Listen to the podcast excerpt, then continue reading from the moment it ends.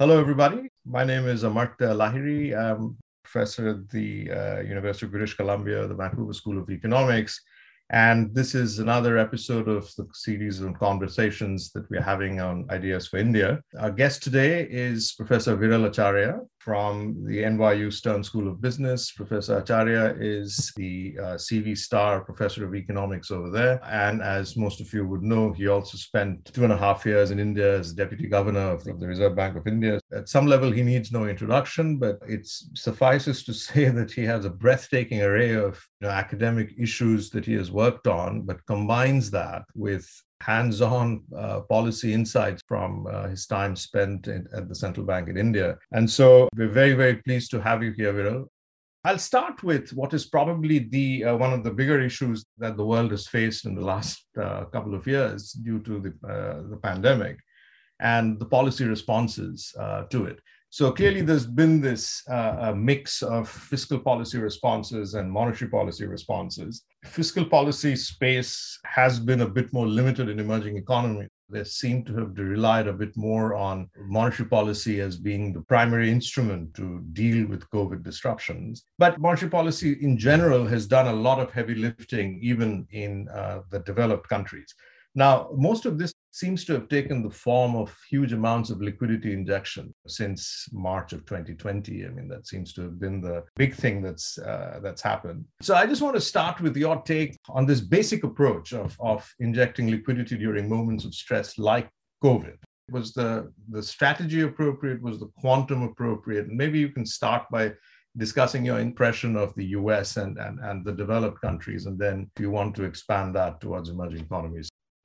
No, thank you, Amartya, for uh, inviting me to have this conversation. I think it's fair to say that, at least among the present day central banking uh, world, it's almost become an article of faith that once you have large shocks, uh, the central banks should use their balance sheets in order to support the economy. Historically, central banks had gotten increasingly used to being lenders of last resort to banks uh, something where they gradually started eroding the principles of sort of the way Bagehot had thought about lender of last resort, which is that you lend, but you lend at a penalty rate. You only lend against high quality collateral. And, you know, gradually over two to three decades leading up to the global financial crisis, the notion of too big to fail started taking hold, which is that, oh, the regulators are not going to allow large entities to fail. They are too systemic, too interconnected and and you know there's always some political aspects to bank bailouts. And so all that combined together that had become the primary way that central banks were supporting the economy in times of stress. Then we entered this era in which central banks started using heavy interest rate cuts even when asset markets started correcting. I would say maybe the Greenspan era of interest rate cuts had this flavor, which is that if stock markets were tumbling or showing signs of boom and bust cycles, he said we can't time the cycle at the peak, so we have to focus on mop up, but then you have to support the economy when the cycle turns. And along this line of thinking, what has happened post global financial crisis is that now there is a notion of markets being too systemic to fail that we can't have a corporate bond market that freezes up. We can't have interbank markets that freeze up. We can't have ETFs where too many redemptions are taking place. We can't have money market funds being run upon. And so, using the balance sheet, central banks are now beginning to extend guarantees or purchase assets in a manner that's, I think, effectively backstopping the markets at large. Now, of course, what I'm trying to get at is that this lever through which they are trying to come out of these shocks is getting larger and larger. Central bank balance sheet is a very powerful tool. It's ultimately backed by tax collections in some way because an undercapitalized central bank presumably will get capital from the fiscal authorities at some point. I think the question is what are its implications? And I can see why it's become an article of faith. I can see the virtues of quickly backstopping everything when there is uncertainty, there's panic, uh, there's loss of confidence in the markets, and you can get sort of quick rebound. And I think they would say that how short the COVID recession has been is a sign of success of these policies. But what next? They do not tell us when they are going to exit from these policies, when they embark on these policies. In fact, other than a few countries, we still don't know what the exit path is. I would say we know now in case of Federal Reserve that there is an exit path, but for a large number of other advanced economies and emerging markets, there is no glide path, there is no forward guidance as to when the exit is. The forward guidance typically is that we will be here until it is necessary, so to speak. But what is quote unquote necessary? What does that map into macroeconomic outcomes, etc., is never exactly specified. And I think this is where the real danger lies, which is that uh, when these policies of backstopping become in the perceptions of markets, individuals, investors, banks, other financial institutions to be fairly long winded with sort of no clear exit clause, essentially you get tremendous mispricing of risk. It starts out as an intended mispricing of risk then after a while no one's talking about it. So perhaps it enters into some kind of beliefs or expectations of how the future is going to be. There's probably some complex behavioral and incentive based theories interacting in how it all shapes up. I think the real danger as i see it is that as the lever of public support through central bank is getting larger and larger so are the distortions. And i think one example of that is that in spite of tons of liquidity that got injected in the developed economies. Even liquidity problems in the markets have not been that uncommon. So, in a recent paper with Raghuram Rajan, uh, we are trying to theoretically understand why is it that even when you have three, four trillion dollars of reserves outstanding, small shocks like extra tax collections, a Japanese holiday, so Japanese banks are not in the markets, some broker dealers are experiencing troubles. Why do small shocks like this lead to liquidity freezes of the type we saw with the repo market spike in September 19?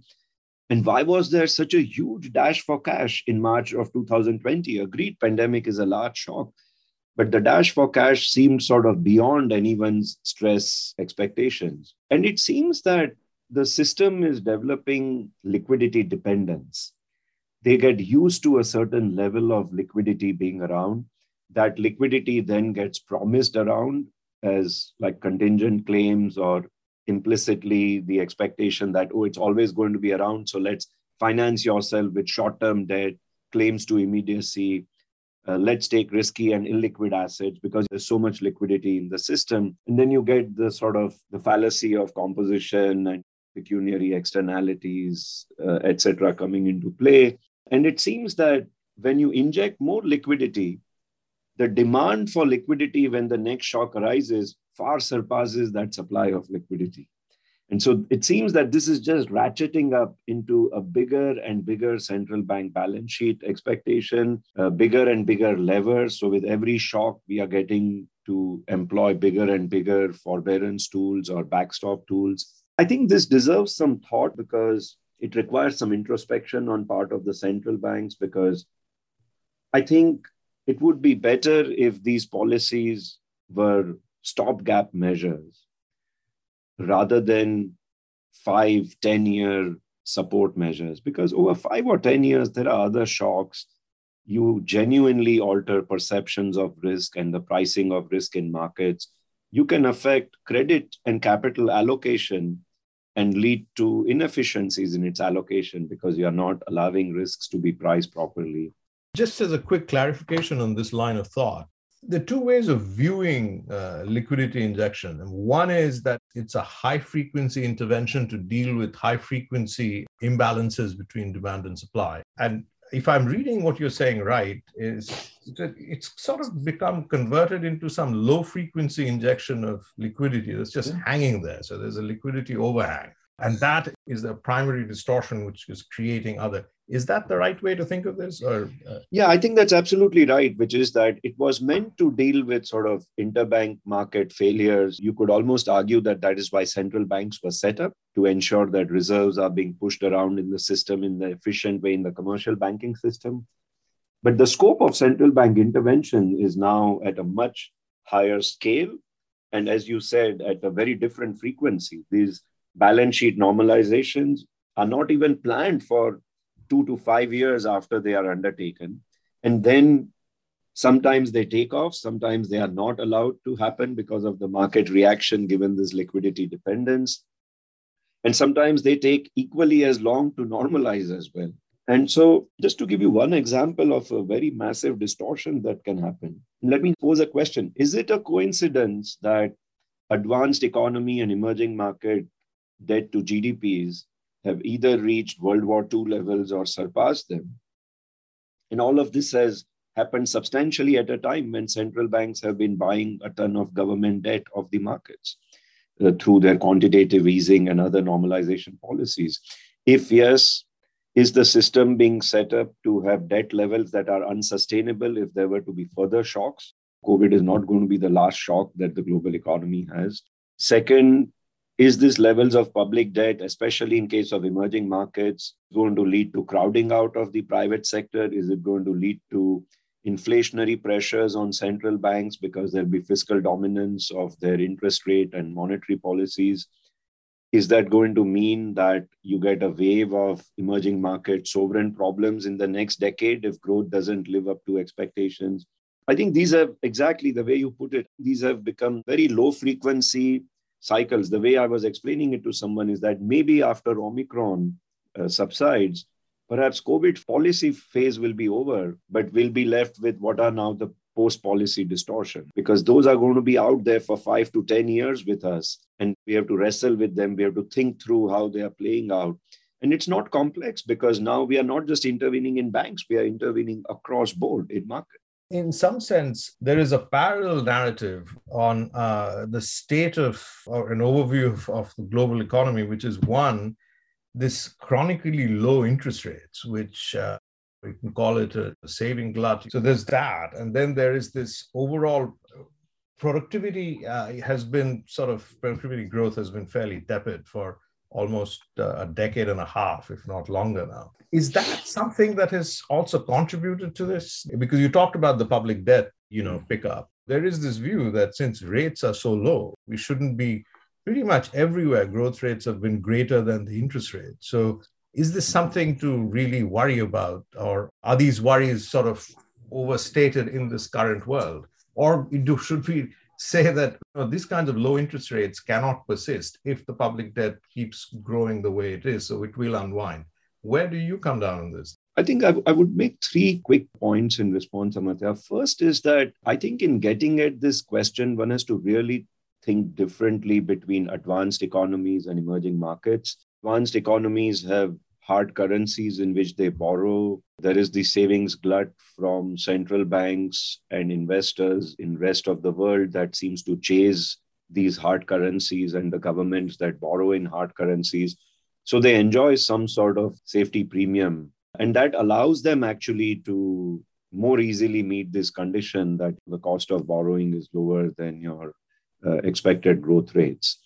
In case of emerging markets, there may be, uh, as you know, Markus Brunnermeier of Princeton says, domestic safety premium, but there is also a global safety premium that they can access to the extent capital controls allow. But regardless of that, emerging markets can experience large shocks, and the domestic safety premium can become squeezed. It can look very small compared to the global safety premium. And when that happens, the way Markus Brunnermeier explains is that you basically get essentially the bubble bursting for the emerging market uh, debt. So I would say that one important point to keep in mind. Second, even for developed countries, I think people are finding that fiscal multipliers are not that large. You know, there's a whole debate going on in macro. Some people argue that fiscal multipliers are extremely low job market candidates this year are estimating what the fiscal multipliers look like once you account for the fact that there's a counterfactual crowding out of the private sector when these fiscal borrowings take place. So that brings down the multipliers further. And I would say, can we really just take it for granted that developed economy sovereigns won't have problems? We've had Greece in the last 10 years, we've had Italy, I think by all metrics, almost all advanced economies look more vulnerable now than they used to be. So I think that gives me some pause as well, which is at some point does Reinhart Rogoff kind of high debt to GDP level? Maybe it's at a higher level than the average 95 or 97% that they estimate. But where is that tipping point? We don't know. And we are in a world of unknown because we haven't seen these kinds of debt. We are going past World War II now. And, and third, whatever it is, it raises the prospect of fiscal dominance even in advanced economies. Is it really going to be the case that if the growth doesn't live up to expectations and they have 150% plus debt to GDP, that there won't be a temptation to use inflation to reduce the real values of this debt? Uh, will there not be a temptation to repress the financial sector to find ways to get them to buy more of the government debt? Will there not be a temptation to allow these things to continue on for as long as one can? And where I'm getting at is that is it the case that low G, the low growth, is partly an outcome of these policies in the first place? Because rather than using structural reforms to make the private sector more profitable, you keep using the fiscal toolkit where perhaps your multipliers are questionable in the first place.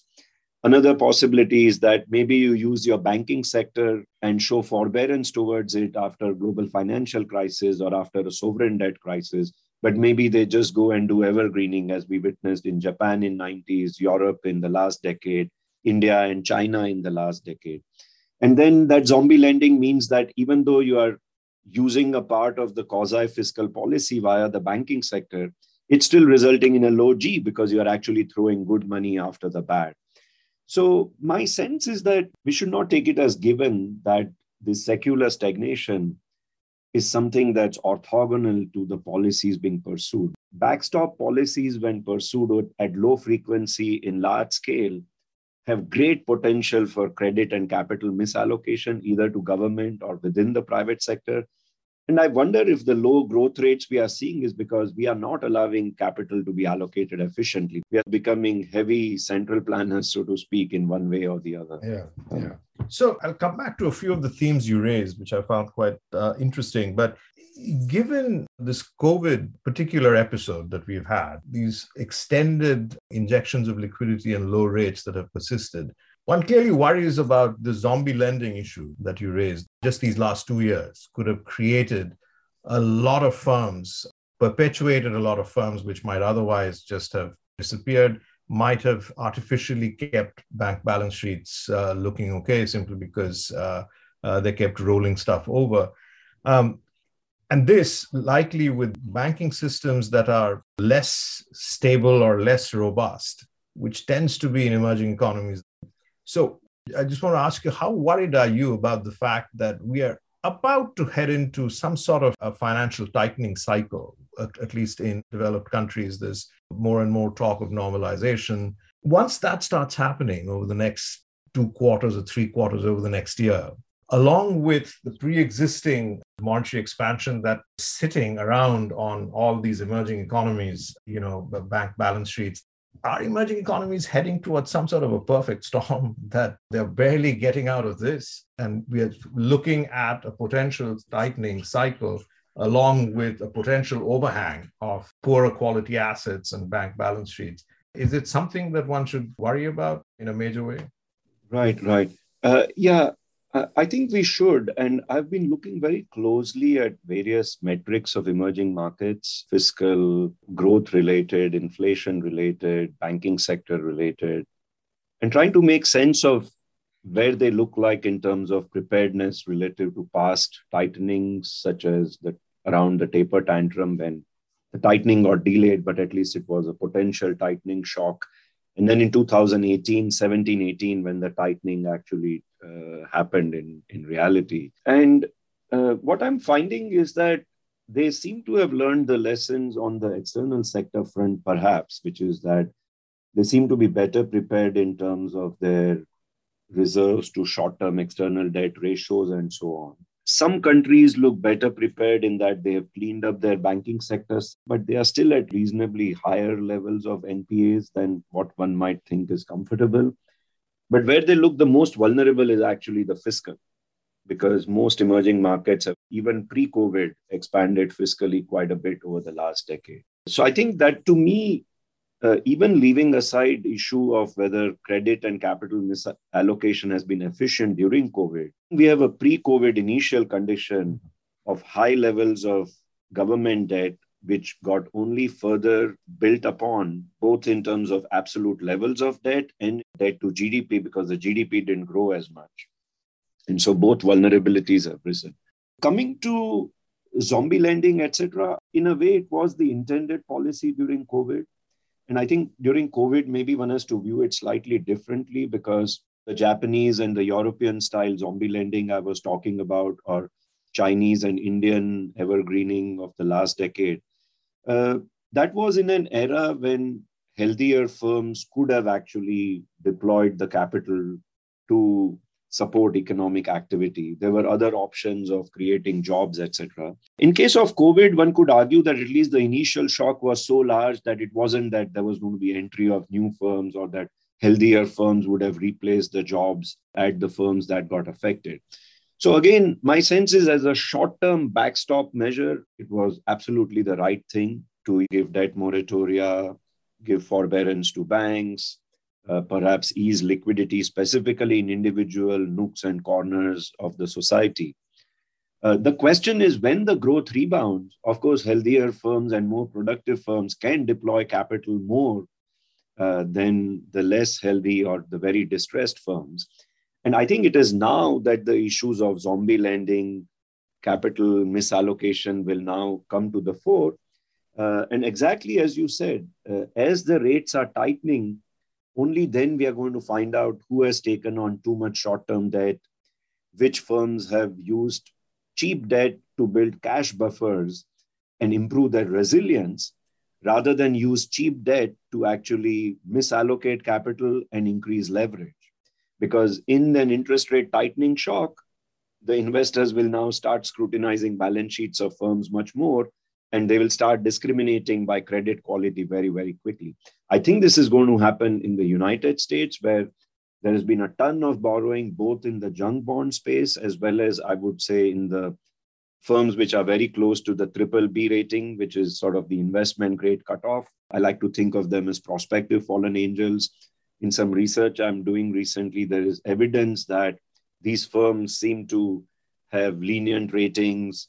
They seem to enjoy sort of credit subsidies because insurance firms who used to invest in treasuries don't have enough supply of treasuries because of quantitative easing. So they are searching for yield. So all this is going to play out. And this is exactly the kind of capital market distortion and a leverage boom and bust cycle that the policy could have potentially induced.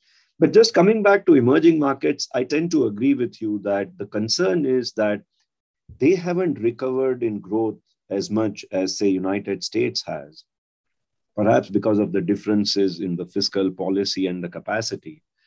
And they are experiencing a global tightening cycle before they have actually come back to pre pandemic growth levels. Uh, some have, some have not. I think it's going to be very interesting phase.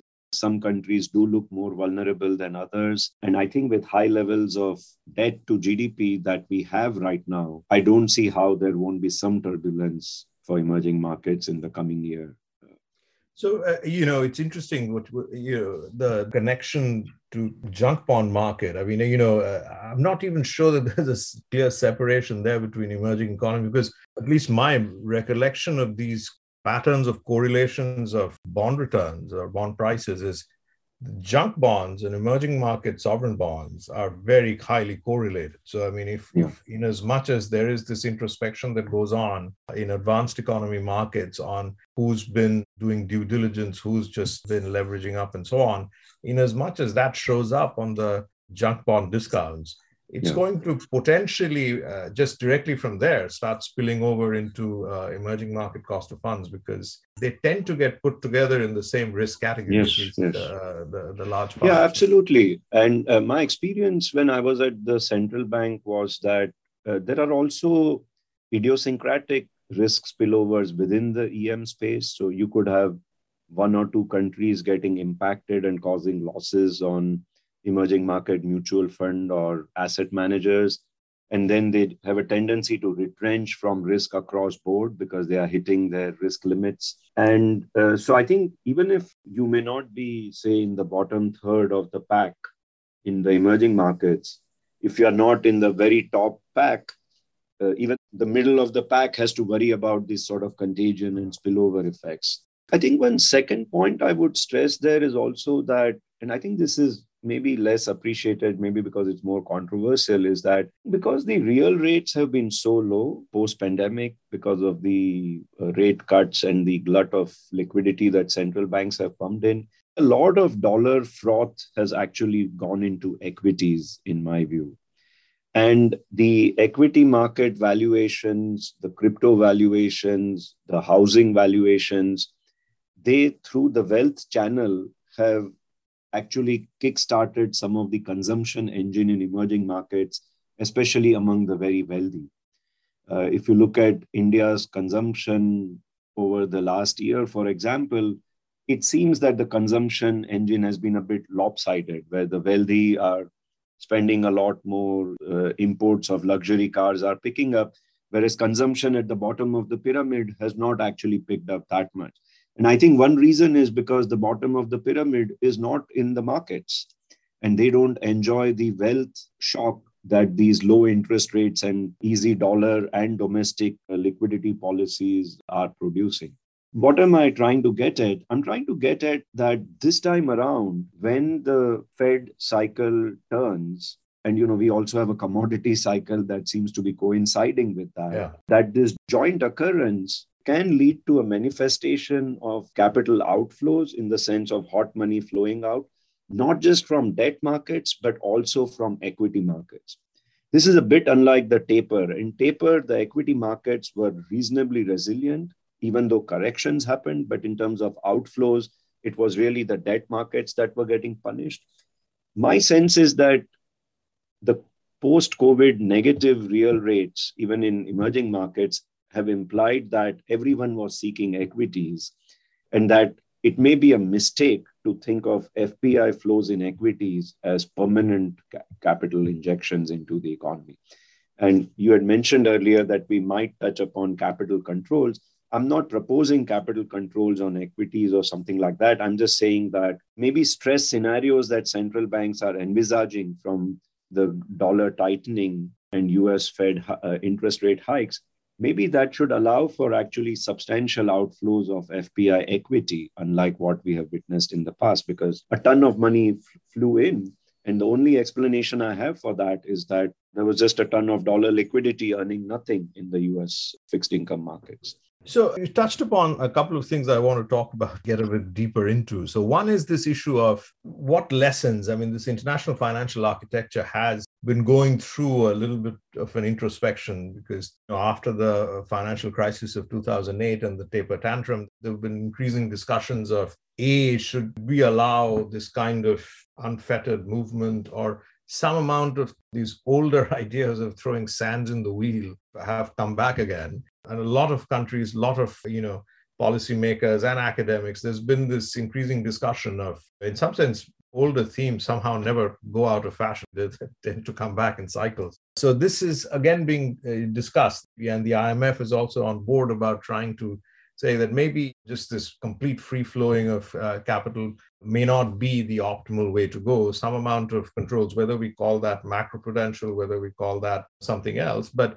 maybe we should revisit that issue. So I, I want to get your take on that. And the second is, along with this, the taper tantrum, one of the other things that had come up was should there be some policy coordination between developed economies and emerging economies to minimize the disruption, potential disruption because the cycles are completely uncoordinated uh, monetary policy cycles can create or exacerbate issues.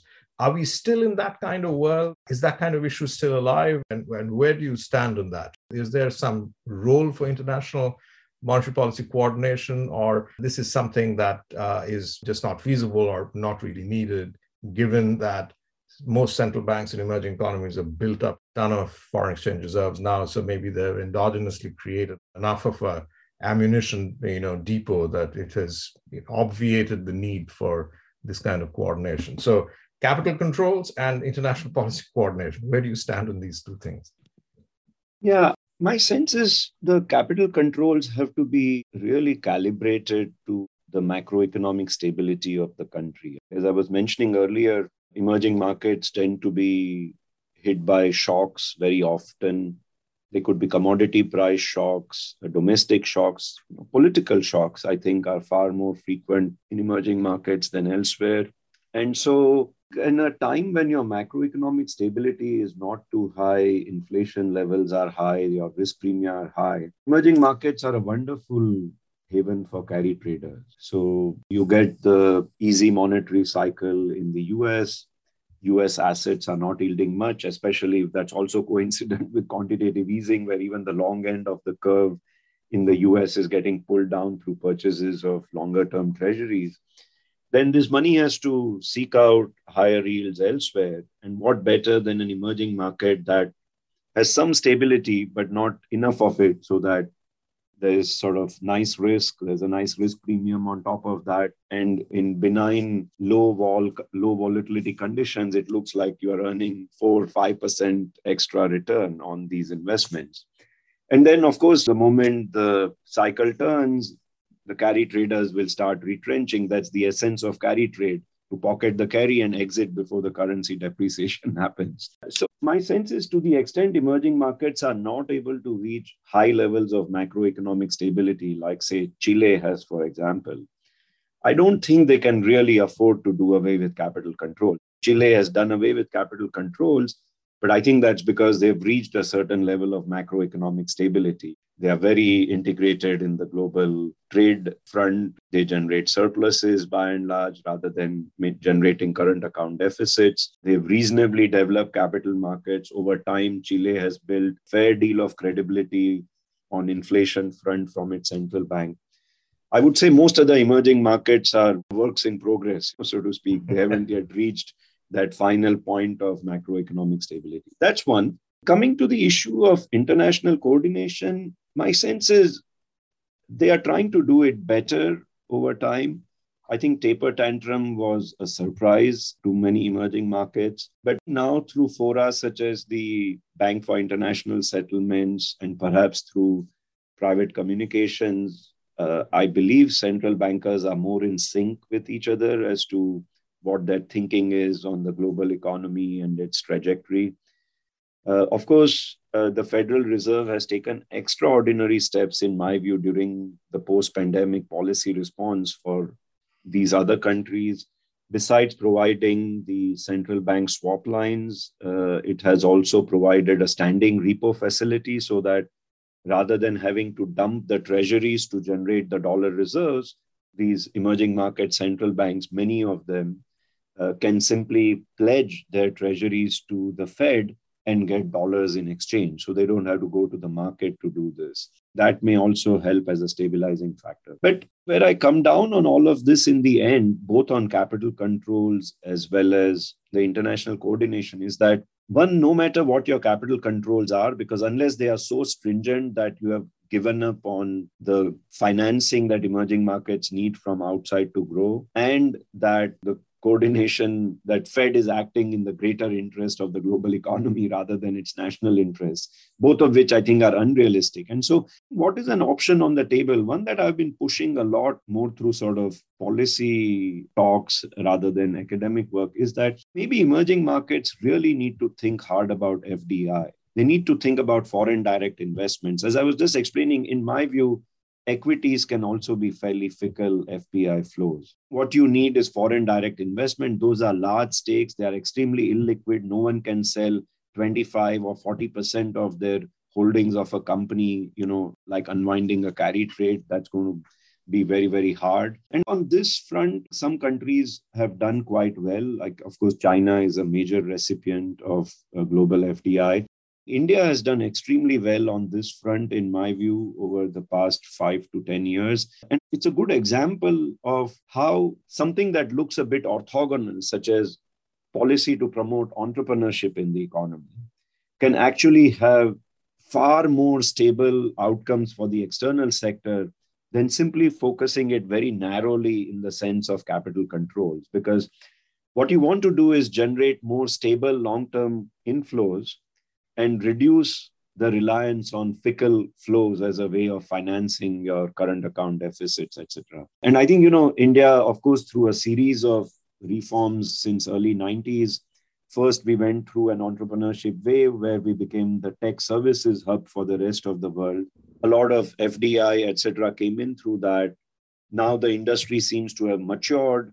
Many of them then started developing new products and their own services rather than just sort of maintaining softwares and so on. In the second wave, they were still providing services to foreign companies. But now in the third wave, we have the sharing economy style uh, tech services like ed tech and fintech, etc., where you are developing products and services which are cutting edge for the Indian consumer in the first place and getting funded heavily by the FDI from various types of investors in the US. And this is a huge stability besides the remittances. This is an important component of capital flows into India. So I would say that structural reforms to promote entrepreneurship, growth, bring in FDI. There are so many sectors in emerging markets that still have very stringent foreign direct investment restrictions because they are so unwilling to give up control, state control, or domestic incumbent control of their sectors. And I think FDI relaxations is something, in my view, that IMF, World Bank should be pushing in a very big way because that's relaxing capital controls in exactly the right direction you get stable so, long-term flows. Yeah. I think this sounds exactly right what you said about FDI being the key thing that maybe one should be going after. I mean, of course, a lot of that is endogenous to the institutional space within which these emerging economies are operating. And so as a result, FDI is sometimes a bit harder to generate simply because to be trapped in a place longer requires a greater belief in a stable economic environment, which is not rapacious, which is not exploitative, and so on and so forth. So that credibility, I guess, takes a bit longer to build. But that's what you're saying. We should be the focus for emerging economies and on investing. If I could tie the threads a little bit more, Amartya, I would say that in my view, sometimes these kinds of policies get crowded out by short-term palliative measures that central bank is so quickly willing to provide. Oh, government debt is not doing well in the auctions. Yeah, let me cancel the auctions. Let me get public sector banks to buy the bonds. Let me buy your bonds directly through quantitative easing. But if over a longer period of time, you also simultaneously work with the government to say, no, we need to increase the component of our stable flows some of that can be done through FDI. There is so much discussion in India about including the government bonds in the benchmark indices. And you know that that would bring in some passive flows. But I would say to me, a discussion that needs to be held much more on a fervent and frequent basis is can we relax FDI restrictions in more and more of our various sectors? I think it's happening the government is in the right direction on this path. But sometimes I think these policies get sidelined because we are too accommodative and quick to do quick fixes and put band aids rather than create some structural, stable uh, foreign flows over the long run. So, uh, since we've now kind of transited towards India a little bit, let me focus a few more points of this discussion towards India. So, one is the natural uh, thing that just relates to what you uh, what we were just talking about, which is this issue of FDI, and we hear a lot about unicorns in India, and you know, uh, this, the, the largest amount of startups and so on.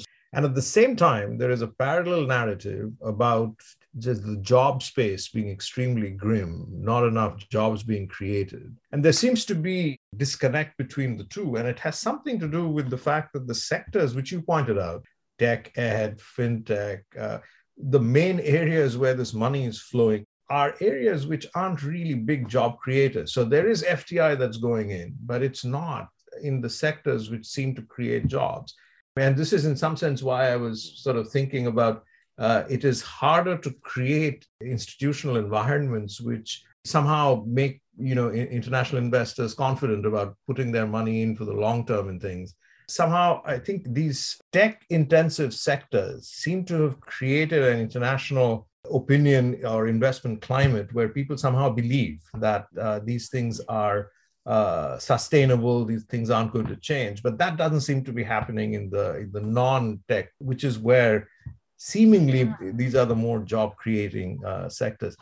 What's the issue here? I mean as far as the way yeah, you see it? of course i think it's kind of very complex but uh, maybe if i had to pinpoint a few things that i think are bigger factors. One is this whole chain of entrepreneurship that I was describing in the tech space, where first we had India providing maintenance of software globally, then staff getting skilled enough to design new service products for the rest of the world, then eventually getting professionalized and skilled enough to actually start providing new products for the domestic economy. It's a very natural way that FDI brings productivity enhancements in sectors.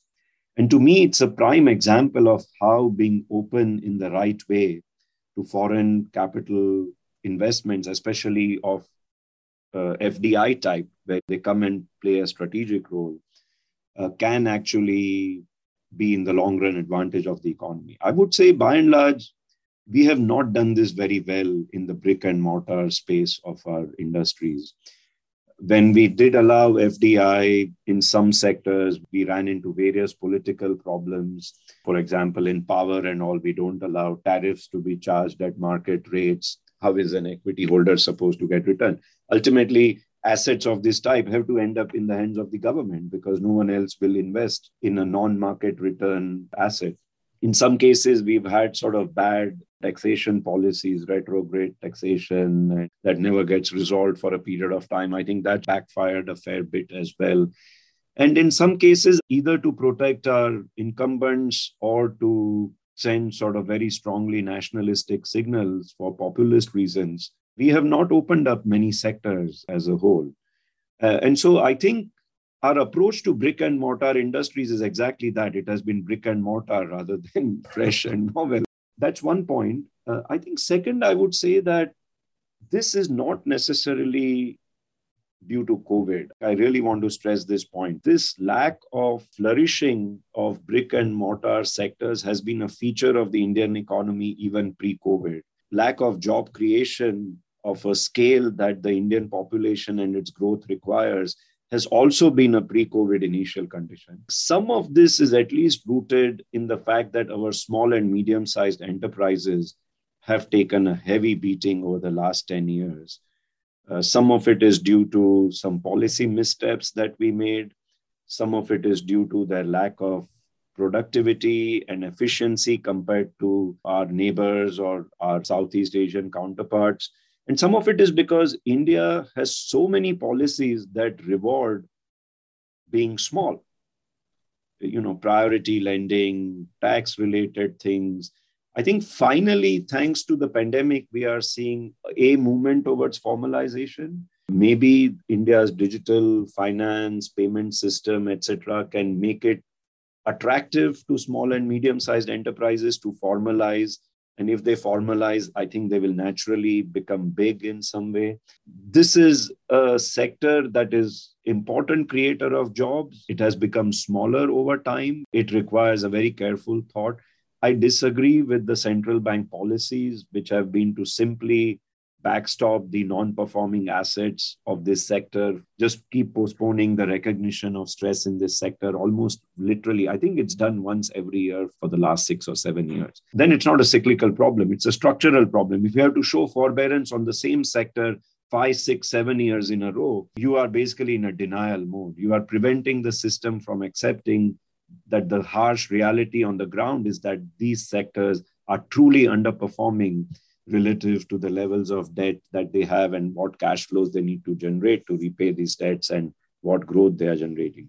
I think the last point I would make is that my experience in India was, and I have not had the liberty or the ease of studying the data as closely as I was at the central bank, is that in India, when growth picks up, you very quickly hit the ceiling of skilled jobs in terms of slack.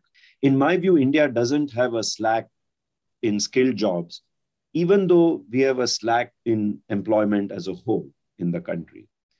And I think this has something to do with the fact that our educational system, the extent of transition we needed from farming to non farming jobs, our vocational training in preparing people for the kind of jobs that the country is actually creating has not been up to scratch. We are not cognizant in our education, vocational training, and moving away from farming policies of where our true strength in the growth engines lies. Because you can only have it two ways. Either you can choose which sectors you want to develop and then go and develop those and create jobs there, or you have to say, I have some bellwether sectors where growth is high, and now I have to train my staff to actually provide more and more labor at low cost so I can remain globally competitive there. And I think right now we are stuck somewhere in the middle. And the reason why I say stuck somewhere in the middle, because my sense is we always do okay.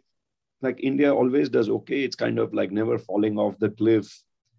And so I, I almost feel everyone can almost say we are better than others or we are better than so many others. And we are always in that space. We are we are never at the bottom in the emerging markets if you look at it. And yet, in some ways, we are always short of where we could be. And partly it is seen in the fact that it's so easy to justify an accommodative monetary policy for India because you can always say we are short of our potential output. And I think that's the gap we need to bridge. Can we go from like being middle tier to really being like a top tier emerging market, like grow at a very fast pace for a while? So. Yeah, well, one of the things that I've heard a lot, yeah, I totally agree. This this whole thing about not doing too badly and uh, yet not being where you should be is also normalized in India. A lot of Indian intelligentsia loves this phrase sui generis. So India is always sui generis on everything. That anything you propose is like nah, India is sort of special. It's different. It's it's unique. And so a lot of things. So I think that has somehow also gotten into the collective mindset of uh, policy making in India. I think that the concern I have with that sort of approach is that it's very often a rationalization approach. It's like a defensive mechanism. It would be nice to say we grew at 8, 9, 10% for three decades and we are unique. That would be a nice statement to be able to make. Yeah. But somehow we are not yet there. And uh, of course, every country is special. It has its own circumstances, it had its own core advantages. But my sense is that we are not actually developing our core advantages as well as we could. And that is partly reflecting in the job numbers, which is that we are not shifting labor into where we are growing fast, nor are we then transforming the sectors where labor currently is. And you know, you can't be in that situation for too long. It will lead to income inequality, it will lead to wealth inequality, it will lead to maybe not reducing poverty at the pace that we want going forward and it can lead to unrest of various types. Uh, it so, lead so to discontent. One, uh, uh, kind of, uh, you know, uh, it seems like one approach that India seems to have taken over the last uh, four or five years is saying that we are going to try to focus on the domestic market and this Atmanirbhar India, focusing on selling in India. And somehow the idea was that we are unable to compete externally. Our export sector has not really taken off. And so this issue of creating jobs is an issue of scale. In some sense, our entities, which is brick and mortar businesses, can they grow to a scale which can employ people productively? And so the market size becomes at least one factor there. India seems to have been moving towards this notion that somehow our domestic market is so big that we don't need the external sector. And therefore, do you see a problem in that kind of thinking? It is definitely one of the largest by sheer size, the consumer market, seen in the kind of investments Google and other companies are making in India is like the next bastion of sort of digital expansion. But I think where I disagree with it is that whether that's enough in itself to kind of create the level of jobs that we need. Uh, you know, many who propose uh, sort of export friendly policies, they almost always give these examples that no emerging market has really grown sustainably and created jobs of the scale it requires without having decent level of share in the global trade and exports. I agree with that. Where i differ from that is that then they go and conclude that therefore we need a very easy exchange rate policy and stuff like that in my view, it's not about exchange rate policy. It's really about improving the efficiency and the productivity of our domestic manufacturing industry. It's about real efficiency. It's about producing goods that are of world class quality. You know, why is it that if the rich were consuming in India in the last 12 and 18 months quite substantially, why is it that a lot of it is just imported goods? And it's okay. I, I have nothing against global trade. There is core competencies. but it's partly because we don't produce what they need and consume in any decent quality. You know, these things are only produced abroad.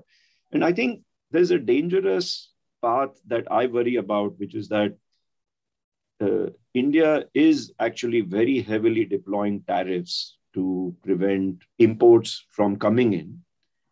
And in spite of that, our imports tend to be very, very high. And I think that's a sign that we simply don't produce well what we are trying to keep out of the country from abroad. It's possibly a policy that favors the incumbent, so it gets a lot of acceptance within the country, within industrialists, within those who sort of hobnob and represent the industry with the authorities that be.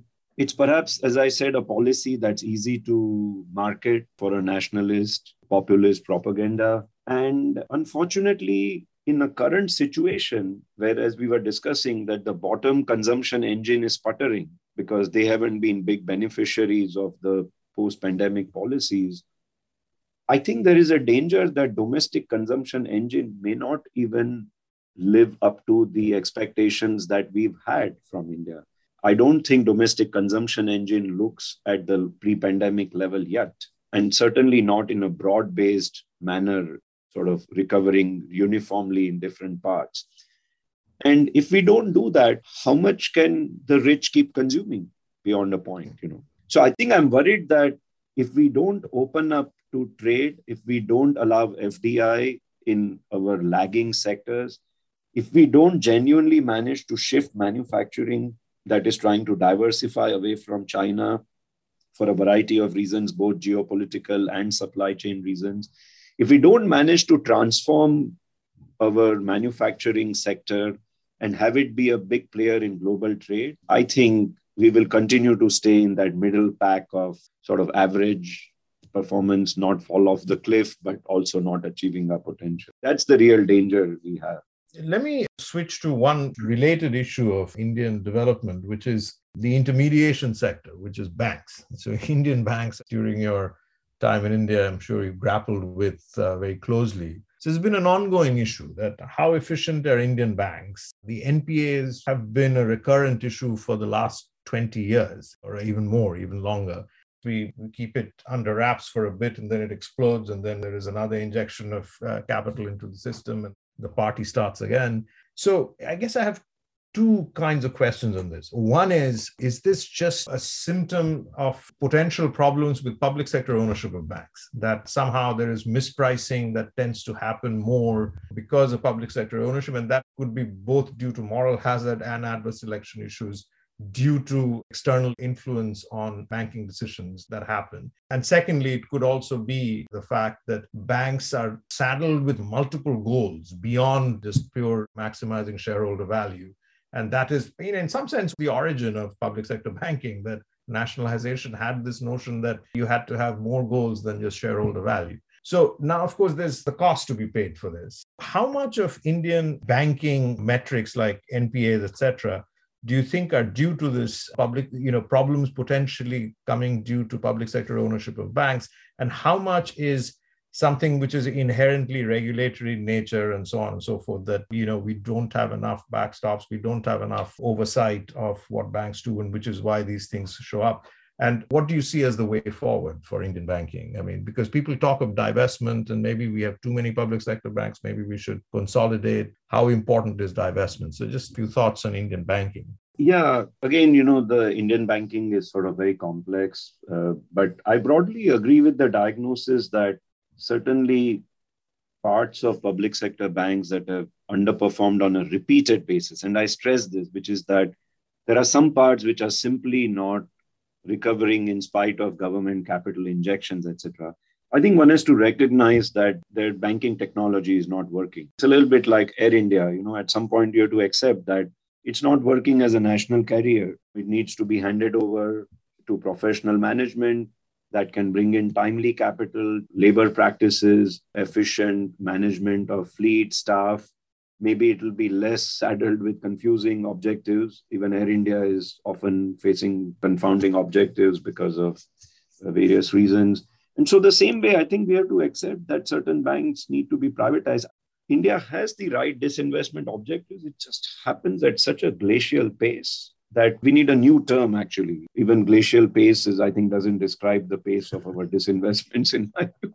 It's just extraordinary. It's like we decide that we are going to do this, and then it takes four or five years in the system for anything substantial to happen and get over the hump. So I think I have no doubt that we need to do some of that. The good thing that has happened is that over the last 10 years, various governors and parts of RBI have actually helped create a somewhat differentiated banking structure. Maybe it started with Governor Rajan and then others continued that, where you know you have some payments banks, some small finance banks, various kinds of fintech players. Now even within nbfcs they are trying to create larger nbfcs whom they will regulate and supervise better than the others. I think by and large this is a step in the right direction in my view a little bit like even though we didn't privatize air india ultimately other airlines started picking up bigger and bigger share this is not to say they won't fail they did fail in the same way the non-public sector bank players who entered the intermediation space will also fail but I think the system should be able to deal with failures. What you want is a system that's well capitalized in anticipation of risks, but that eventually fails. In private system, there will always be some rogue operators and there will be some misgovernance episodes that happen. But you don't want someone to be so large and to impose such a huge burden on the exchequer that it becomes a source of uh, sclerosis over a period of time. They are just guzzling in so much wasteful resource that it's actually taking away money from genuinely deserving expenditures and resulting in capital misallocation at the same time. So, my sense is there are so many reports, there are so many proposals. What is a blueprint now is not the question. Question is political willingness. My sense is even the political willingness is there. What I'm not able to understand is what is it in the bureaucratic processes and inefficiency of the system that is preventing from disinvestments to happen at a faster pace. How can you not meet your disinvestment targets 10 years in a row? And, and, and, and not just this was a, meet them. I mean, on an annual basis, you you're under 10%. I mean, in terms of the goal yeah, set. Yeah. No, and that uh, forces monetization of debts in the end because you're always overspending relative to your revenue collections as a result. And I think if I could end with this one last theme, which I wanted to stress, I want to take a slightly sort of longer macro sweep on India over the last three decades. And it's fair to say over the last three decades, there were the first 15 years and the next 15 years, in my view. The first 15 years were I would call them like truly transformational.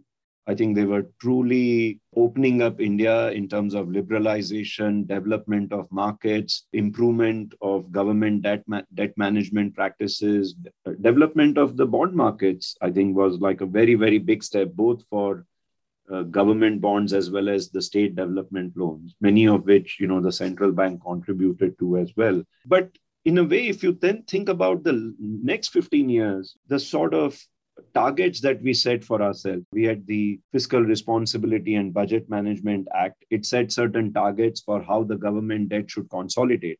Why did that act come about? Because we thought India was ready to embark on that path. We thought India now had a bond market in place, India had growth in place, India had liberalized, it had pro growth policies. So we thought we were there. Then I would say next we came up with an inflation targeting framework and we said we'll try to achieve a 4% target inflation uh, in the consumer price index. So we had a debt consolidation path, we had a macroeconomic stability path in terms of inflation growth trade off. And I think not just the governments and the policymakers, even as society as a whole, we are just perfectly happy that these have been sidelined, uh, that fiscal deficit targets have not been met, government debts have not been consolidated, we are slipping away from meeting our inflation targets. You know we are continuing with the framework but most analysts and observers now talk about the upper end of the band set in the inflation target of 6% rather than the middle target of 4% this is a very worrisome path in my view. Why is it that after first 15 years of success on the liberalization path in the next 15 years we set ourselves very ambitious targets. We thought they were achievable. Therefore, there was consensus on them in the bureaucracy, in the government, in the policy space. And yet, we have overall somewhat regressed. Did we liberalize a lot in the last 15 years? I would say no. By and large, the policy has been more of tariff seeking. Did our banking sector improve in the last 15 years? No. Actually, the banking sector in many ways regressed in the last 15 years. Did our debt to GDP path improve in the last 15 years? No, we have not been in a path of consolidation. We've been on a path of slippage year after year away from FRBM targets. There was a small phase in which we improved on the inflation front. Maybe we are better off than we were pre taper tantrum. But again, we seem to be slipping away. We are not taking the mandate on inflation targeting as seriously as we were. And so I'm a bit worried that we set ourselves targets and then we, we are too happy to say that, oh, some uncertainties have come along the way. And I have a diagnosis, I'll just put it on the table, which is that my sense is it's because political expediency of doing short term fixes to deal with problems is getting the better of all this adherence to the long term targets. And the political expediency is becoming a trap. It's actually shifting the targets away from what we had in mind. Right now, it's not clear when we can get back to the 2003 FRBM targets. There is no glide path that is clear of when we are going to come back to a 4% CPI inflation target. To me, it's not clear. And I think this ease with which we are deviating from the target, it's a sign of expediency. It's a sign of being happy to do what is required in the short term without anchoring your trajectory and path over the long term to be one of macroeconomic stability. And I'll just put my favorite theme on the table that when political expediency takes hold in India, it generally means fiscal dominance, that governments wanting to spend more, not retrench on their expenditures, not consolidate. Uh, that basically starts dominating all policies what are the optics of that what language you use to justify that keeps changing from one scene to the next but it's the same act playing all over again in every part of the system that i see. Of course there are things we are doing better but i think if you look at india over a 30 year period it's hard for me not to separate the first 15 from the next 15 so hopefully we can turn things around in the next few years.